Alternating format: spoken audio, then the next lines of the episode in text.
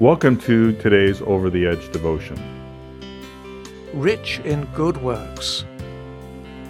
Charge them that are rich in the present world, that they do good, that they be rich in good works, that they be ready to distribute, willing to communicate, laying up for themselves a good foundation against the time to come, that they may lay hold on the life which is life indeed. First Timothy chapter six, verse eighteen. If women are to regard good work as their adornment, men are to count them their riches. As good works satisfy woman's eye and taste for beauty, they meet man's craving for possession and power. In the present world, riches have a wonderful significance. They are often God's reward on diligence, industry, and enterprise. They represent and embody the life power that has been spent in procuring them. As such, they exercise power in the honor or service they secure from others. Their danger consists in their being of this world, in their drawing off the heart from the living God and the heavenly treasures.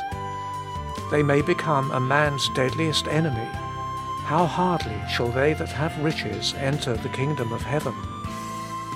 The gospel never takes away anything from us without giving us something better in its stead.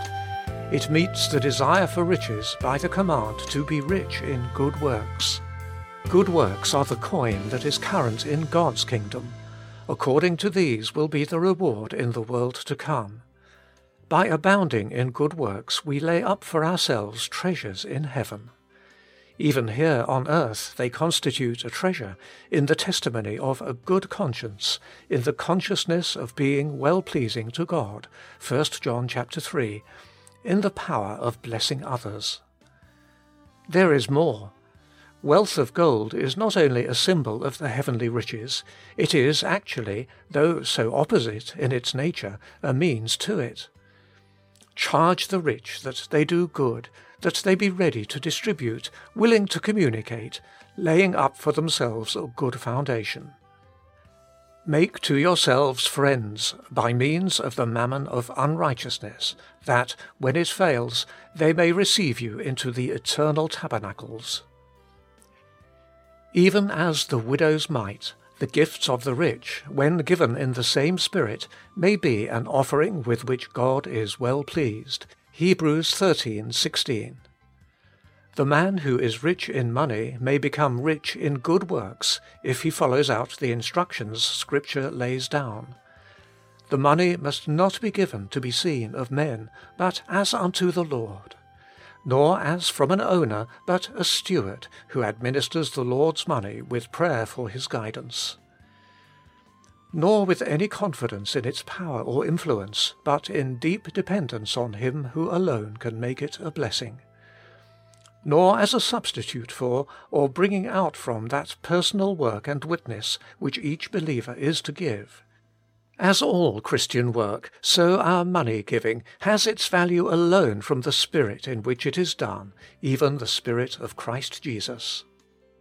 What a field there is in the world for accumulating these riches, these heavenly treasures! In relieving the poor, in educating the neglected, in helping the lost, in bringing the gospel to Christians and heathen in darkness, what investment might be made if Christians sought to be rich in good works, rich toward God? We may well ask the question, what can be done to waken among believers a desire for these true riches? Men have made a science of the wealth of nations, and carefully studied all the laws by which its increase and universal distribution can be promoted. How can the charge to be rich in good works find a response in the hearts that its pursuit shall be as much a pleasure and a passion as the desire for riches of this present world? All depends upon the nature, the spirit there is in man. To the earthly nature, earthly riches have a natural affinity and irresistible attraction. To foster the desire for the acquisition of what constitutes wealth in the heavenly kingdom, we must appeal to the spiritual nature. That spiritual nature needs to be taught and educated and trained into all the business habits that go to make a man rich. There must be the ambition to rise above the level of a bare existence, the deadly contentment with just being saved. There must be some insight into the beauty and worth of good works as the expression of the divine life, God's working in us and our working in Him, as the means of bringing glory to God, as the source of life and blessing to men, as the laying up of a treasure in heaven for eternity. There must be a faith that these riches are actually within our reach, because the grace and Spirit of God are working in us. And then the outlook for every opportunity of doing the work of God to those around us, in the footsteps of Him who said, "It is more blessed to give than receive." Study and apply these principles. They will open the sure road to your becoming a rich man. A man who wants to be rich often begins on a small scale, but never loses an opportunity. Begin at once with some work of love, and ask Christ, who became poor that you might be rich, to help you. What is the cause that the appeal for money for missions meets with such insufficient response? It is because of the low spiritual state of the Church. Christians have no due conception of their calling to live wholly for God and His kingdom. How can the evil be remedied? Only when believers see and accept their divine calling to make God's kingdom their first care, and with humble confession of their sins yield themselves to God, will they truly seek the heavenly riches to be found in working for God.